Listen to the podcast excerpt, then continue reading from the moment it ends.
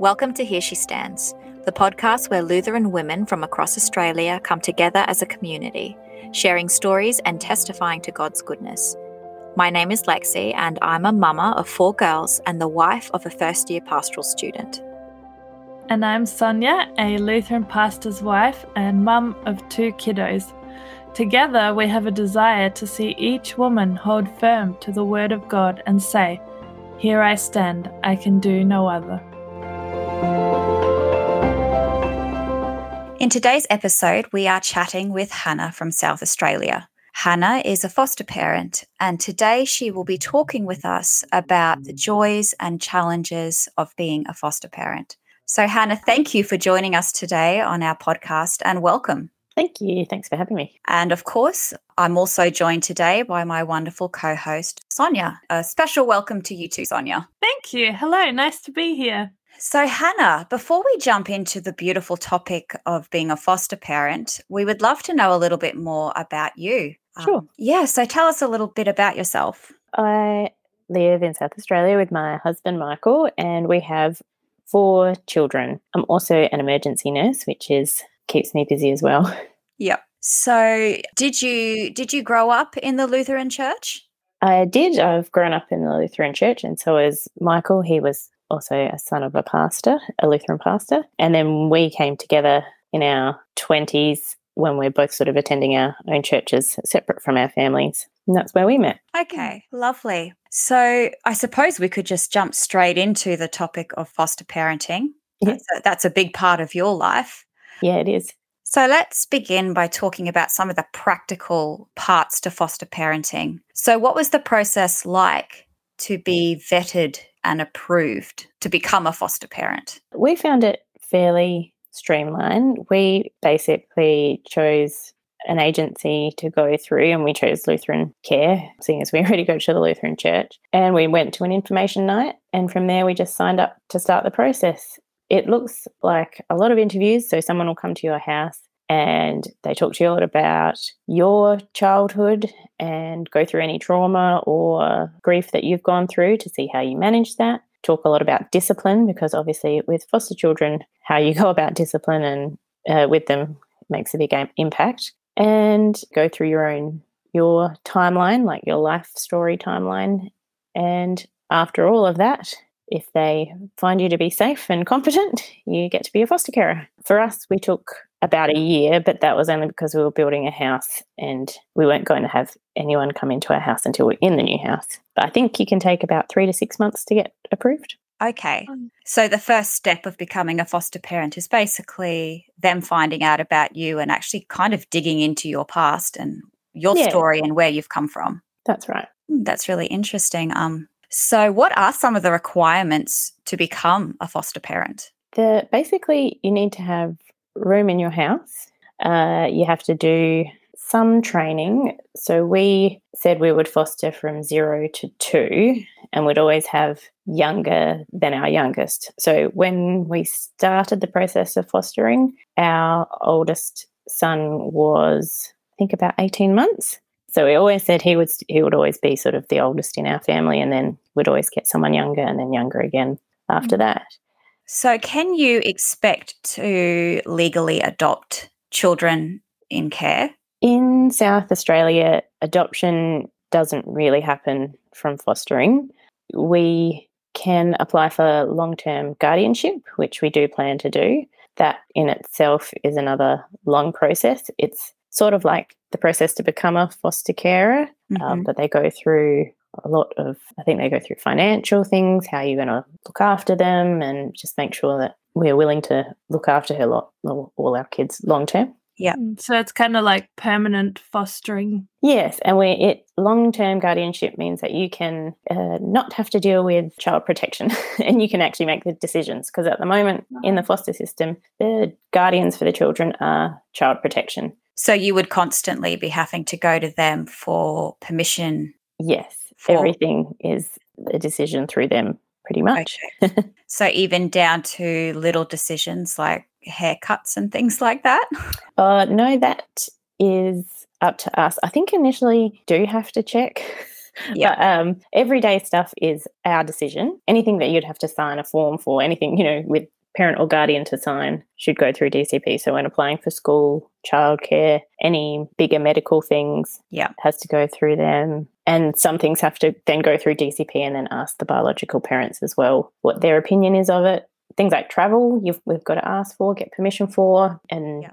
DCP need the whole like where we're going, who we're staying with, all that sort of thing. Right. Yeah. Okay. So we would like to dig more into a bit about your experience with foster parenting. Sure. So, how does your upbringing and your family of origin influence your decision to foster children? I think growing up in the church has helped us sort of be ready for us to have our house open to other people, anyone that might need it. And for us, fostering was about having a safe place and being able to provide love for children that needed it. Yeah. And why did you decide to foster, not to adopt? I know that you said in South Australia the foster system doesn't end in adoption or doesn't have that option. But why did you decide, you and your husband, to foster rather than adopt a child? Essentially, it came down to we can help children where we are right now. We actually had looked into adoption. We used to live in Canberra and they have a thing called permanent care. So you can foster with the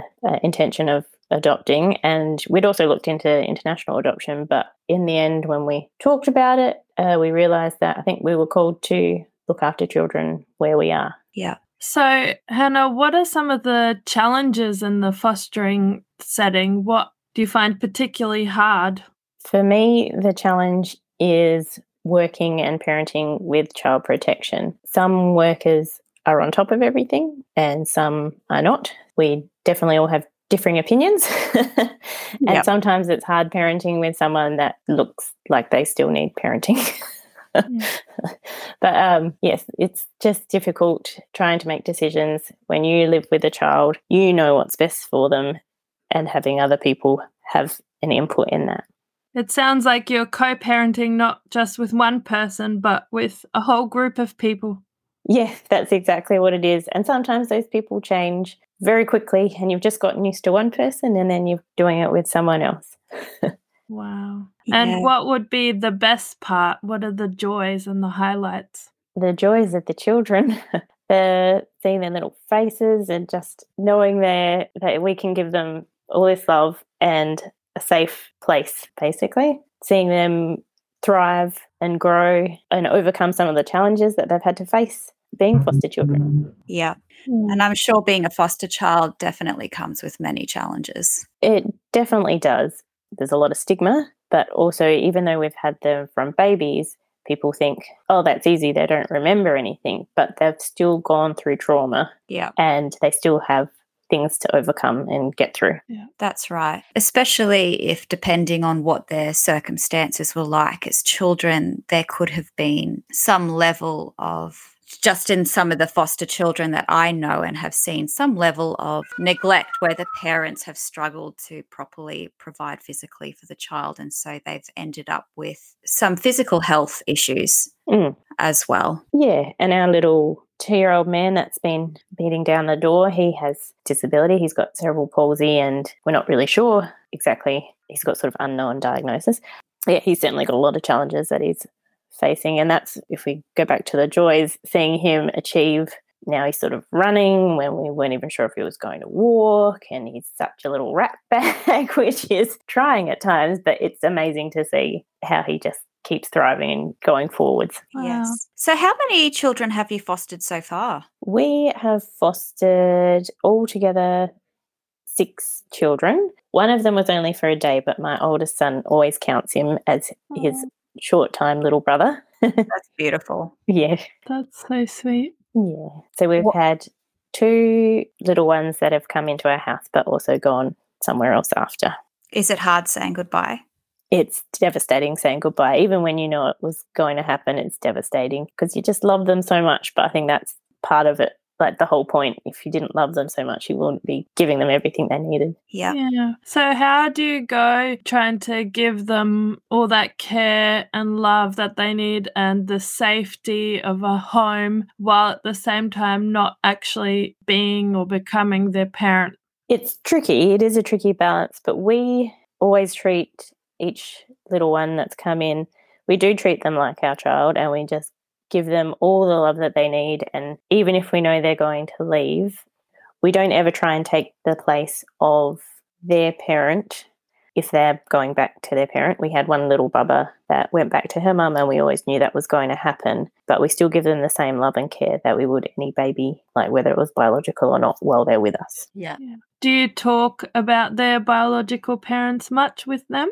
We do in an age appropriate way, and it depends on like each child has had sort of a different story and a different amount of contact with their parent. Yeah. But we definitely tell them, well, the truth. We tell them the truth about their story, and it's just making it age appropriate and then growing that as they get older so they understand what Mhm. their life story is.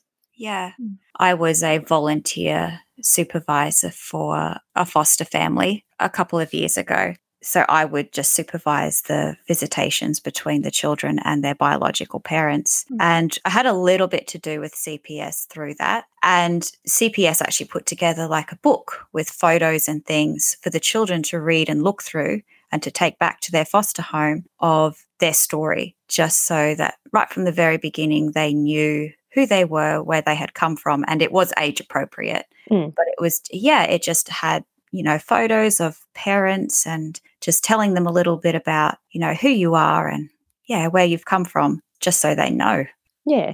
And my son, when we first started fostering, I was it was a very proud mama moment because someone said, Oh, how how could they not love their children, you know, and do this to them? And he turned around and said, Oh, but they absolutely do love their children. They just can't keep them safe and they don't know how to look after them properly. They've got more to learn. Yes. And that's what they people love their children. They just don't know how to do it safely. Yeah. Yeah. But with uh, Miss Five and Miss One's mum, we've fostered a good relationship with her. So we write emails back and forth and definitely keep her connected with the girls. And Miss Five, you know, has a photo of them together Yep. in her room and knows her life story. So if you can, you put effort into forming a relationship with the biological parents. Yeah, absolutely. If they're willing to do it, then we've been willing to provide that. And every year for Christmas, I do a photo book of the kids and I send it to the girl's mum. And with our little Mr. Two, he doesn't have contact with his parents, but I still make the book and I ask Child Protection to send it to his dad, who was the one that has been in contact with him a little bit at the start. Yeah. One of the topics that we really also wanted to dig into was fostering and your faith as a Christian. Mhm. So, are there any Bible verses that have compelled you to care for the little ones? To be honest, there was no specific Bible verse that compelled us to do it. It was just something we felt God had called us to do. Yeah. I think I had always known I would be working with children in some way or another. And so when Michael and I first got together, that was a conversation we had.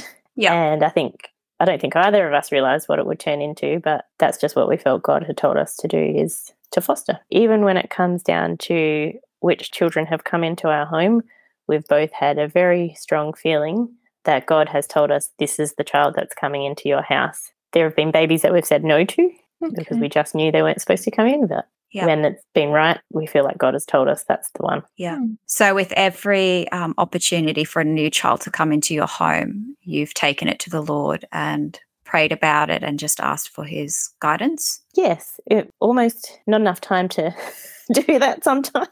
Yep. With Mr. Two, I remember we got the phone call and we had just said the day before we'd gotten a phone call about a different baby and we'd said no, like it's not um, we're not, not within our capacity. And then we got the phone call for Mr. Two the very next day. and we sort of went, oh, really? And looked at each other. Then we had a bit of a break to think about it and we did pray about it. And I said to my husband, I said, God is telling us he's supposed to be in our house, and he absolutely is supposed to be in our house. He's this little goofball that we didn't know we needed, but. God definitely did. Mm. Yep. And I know that you have had foster children baptized. Is there any limit or restrictions by the state when it comes to expressing your faith with your foster children? There is a sort of restriction on when we can do it. It's a little bit about what we were talking before in having to run every decision past DCP. So with baptism, we waited until they the children were on long term orders, Mm-hmm. and then we asked them if we could baptize them because they have to take that to the biological parents and get their views, Mm. and also then make the decision. So we, when we've got them baptized, we basically say, look, they are living with us now. They think they're part of our family. We are their psychological parents, and they are part of the church community. And it's part of being within that community is getting baptized. Mm. Yeah. When you apply to become foster parents, I'm sure they ask you all about your faith and your spiritual practices. Are there any discussions on what type of children that you would be comfortable with fostering? Like, have you fostered children of another religion? We haven't fostered any child of a different religion, and that is definitely something that comes up in the whole initial process. I remember one of the questions was about what would you do if you had a Muslim child in your care? And our answer to that was we would uh, not take a Muslim child into our care because we are you are expected to follow their culture and teach them all about it. So we didn't think we would be equipped to do so, and that would be in conflict for both of us.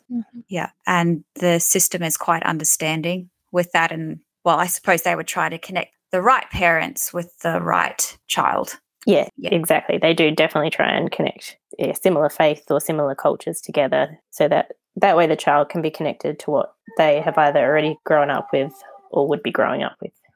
Yeah. Um, are there limits or rules on how you're allowed to discipline your children? The main limit is no smacking. Um, Okay. So no sort of physical discipline. With fostering, you have to, we have done courses in therapeutic parenting and trauma informed parenting, and that's really beneficial to have those sort of tools in your belt. Disciplining, or it's not really disciplining; it's just parenting is a little bit more intentional with our foster children. You sort of you have to think a bit more about why you're doing something. Whereas with our biological child, for instance, we know he hasn't had any trauma, so while we might not get parenting 100% right, we don't have to think so much about why we're saying something to him or what we're going to say to him. Mm. Yeah. From what I've read with children, they feel much safer when you have very firm boundaries and the rules always stay the same. So I would think that a foster child would need that as well so that they can feel really safe and secure in your home. Yeah, that's right. That is one of the main things is having firm boundaries. We've always said we have wide but firm boundaries. So as long as they know where the boundary ends, then um, there's definitely a lot of safety in that. Uh, with parenting our foster children, and we do the same for our biological son as well. With our foster children, we need to think a bit more about trauma informed parenting because there is probably a reason behind some behaviors that is more than just what would be behind our biological son's behavior. Yeah. So, in some ways, there could be triggers, or you need to find out their backstory. So, really, it's just about tailor making um, the way that you parent them to suit the child and their needs. Yeah. Um, how old is your son? He is eight now, nearly nine. Okay. So, how does he go about being a big brother to the foster children that come through your home? He absolutely loves it. He's always about more babies, more babies. Oh, that's wonderful. It is. Every time we've got the call for a baby, we do talk to him about it first. And every time he's like, yeah, sure. And he even point, has pointed out to us, there's still one more seat in the car, guys. we said, uh, we can leave that one empty. Wow. Yes, Yeah. he, he is beautiful with them. He's very nurturing. He loves cuddling them and being silly. And they all love him. You know, who doesn't love the big brother that's making faces and noises? And they all Yeah. get very excited and have big, wide smiles for him. Yeah. So, in many ways, it's a family ministry. Yeah, definitely. And he plays a big part in that ministry, being the big brother. Yeah. And if he ever said it was too much for him having another baby or anything like that, we would always take his feelings and opinion into our decision making. Yeah. So, what would you say to people who are considering foster parenting? I would say it is an amazing thing to do, but it is a difficult journey as well. I think you need to go into it with eyes wide open. I think it's easy to think, oh, I'm saving a child. what a lovely thing to do. But there is a lot to it. There's working with child protection, there's working with bio parents who are not always happy about the situation. Yeah. But I think if you had the heart to do it and the space to do it, it's one of the best things you could ever do. Yeah. And it sounds like they provide you with quite a bit of training if you do decide to foster. Yes, our agency LC has given us lots of opportunities to learn new things and improve our parenting or adding to the toolbox, really. I think different agencies will provide different things. And of course, there are some mandatory training that you have to do before you can become a foster parent. Mm. So there is emergency care, short term care, long term care, and respite care. Emergency is more of a sh- and short term, they're both not intended to be long term placements, so not forever placements. Some people do just babies, do that um, initial, they need somewhere to go from hospital and they'll look after them for a short time before they find either a long term placement or maybe they'll be reunited with their parents if their parents can show they're safe. Mm-hmm. Long term care is what we have done. From the start, we said we would do emergency and short term in case that those babies did go on to long term orders, then we can they don't have to change placements. Yeah. A baby could come into a house and just have the least amount of changes and moves possible. Then there's respite care, which is weekends or maybe if the foster family needs to go on a holiday, the baby can't or child can't come along on, or sometimes children with big behaviors need to just be somewhere else for a weekend, which gives the foster parents a time to recharge. And it Mhm. also gives the child an opportunity to be with other people, learn different things, and have another set of safe people. Yeah. And I often say to people who aren't sure about fostering that maybe start with respite care because that way you're not, I guess, locked into anything as such, but you can see a little bit about what fostering is like and you meet other carers and uh, still be giving children a safe place. Yeah. A good introduction to what it's like being a, a long term foster parent. That's right. And often with fostering, as everyone finds out fairly quickly, nothing ever goes the way you planned. Sometimes short term placements that you didn't expect to be long term placements can be long term placements, or maybe you'll have a respite placement and then they'll end up needing long term placement and you'll be asked and you think, gosh, this is the right thing for me and they'll you end up having children forever that you know thought you'd only have for a weekend so yeah. anything can happen in fostering and for us, our little Miss One was definitely not, we were not expecting her to come into the family, but she is Miss Five's sister. Mm-hmm. Yeah. And as soon as we heard she existed, we knew she was going to be part of the family, even if only for a short time. Yeah. So, yes, anything can happen. Yeah. So I suppose being a foster parent, you would need to be in some ways very flexible and easygoing just to see and take what happens. Yeah, pretty much. Having said that, though, you also have to know your boundaries, know Yeah. when you're going to say no and not feel bad about it. Because often, you know, we're talking about children and you can feel like a bad person for saying no to a child, but you can't have every child in your house. So you have to know your boundaries and what you know you feel is right. Mm. Yeah. I think fostering is it is great. It's not for everyone. It's absolutely not for everybody. Yeah. you kind of have to throw out everything you thought you were going to do and just go with it. Yeah. People think, oh, I'm going to love these children better type thing. Mm. Like, I'll love the trauma away, or I've got a great home, so they're going to be fine. But it's, Yeah. you can have the best home and all the love, Yeah. but you need more tools in your box than just that. Yeah. There does need to be, I suppose, a, a sense of humility. Being a foster parent, do you find that, you know, you've got this child and yeah, just not necessarily knowing everything and not seeing yourself as the, the solution to all their problems. No, that's mm-hmm. right. You, it's about walking beside them and being with them, even when they're very little. They might not understand what they're going through or why their body's doing something or why they're feeling it. It's about being with them for it, being the calm in their storm and letting them know that you're there and they're safe, even if they're not feeling it. Yeah. There's a lot of reassurance that comes with foster parenting. And sometimes we don't even think about why we're doing it or as in the reassurance or what we need to do. But it's a lot of reminding ourselves that we are the calm in the storm and a lot of reminding them that we are there for them and they are safe no matter what happens. We are there. Yeah. So, I suppose in some ways, when we have our biological children, we have dreams and we have plans of who they're going to be. And I guess we think about their futures. Where with foster children, is it more so in the moment of just giving them the care and the love that they need because they may not be with you in another six months' time? Sometimes it's like that. Yeah, for sure. When Yeah. they're on short term orders or you know that they're not going to stay with you. Once they're on long term orders, though, we see them as our children and we don't want to treat them any differently in the sense of we do all the plan, like we plan for their future. We even consider, like we're talking about now, about schools and how they're all going to fit into that. Do we choose the same school for all of them or who's what's going to work best? All those things. So we do plan for their future. I think you just, it's more about guarding your heart and not mm. planning for too much when you're not sure if they're going to stay. Yes. So there's a real sense of just going back to what you said before about it's devastating when they move on Yeah. or they're united with their biological parents. It's a very humble, I suppose, very humble, self sacrificing position of you are not only opening yourself up to great love and to great joy, but you're also willing to open yourself up to pain Yeah. and saying goodbye.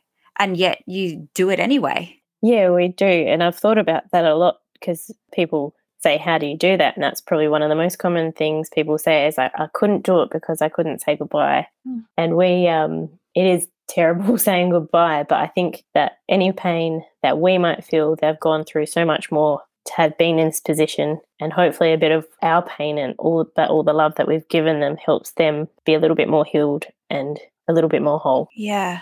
Well, Hannah, thank you so much for joining us today and talking about your experience with foster parenting. Thank you. Thanks for having me. It's been good to talk to you about it. Thank you for listening to Here She Stands.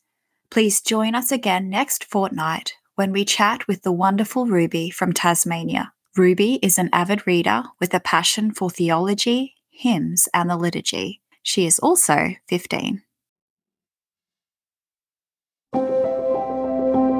Don't forget to check out the show notes for information and links relating to today's episode. You can find Here She Stands on Facebook and Instagram, or you can email us at hereshestands.podcast at gmail.com. If you would like to sign up to our newsletter, download our episode transcripts, or find out more about us, head on over to our website at hereshestands.online. Until then, we pray that you will hold fast to God's word and confidently say, Here I stand, I can do no other.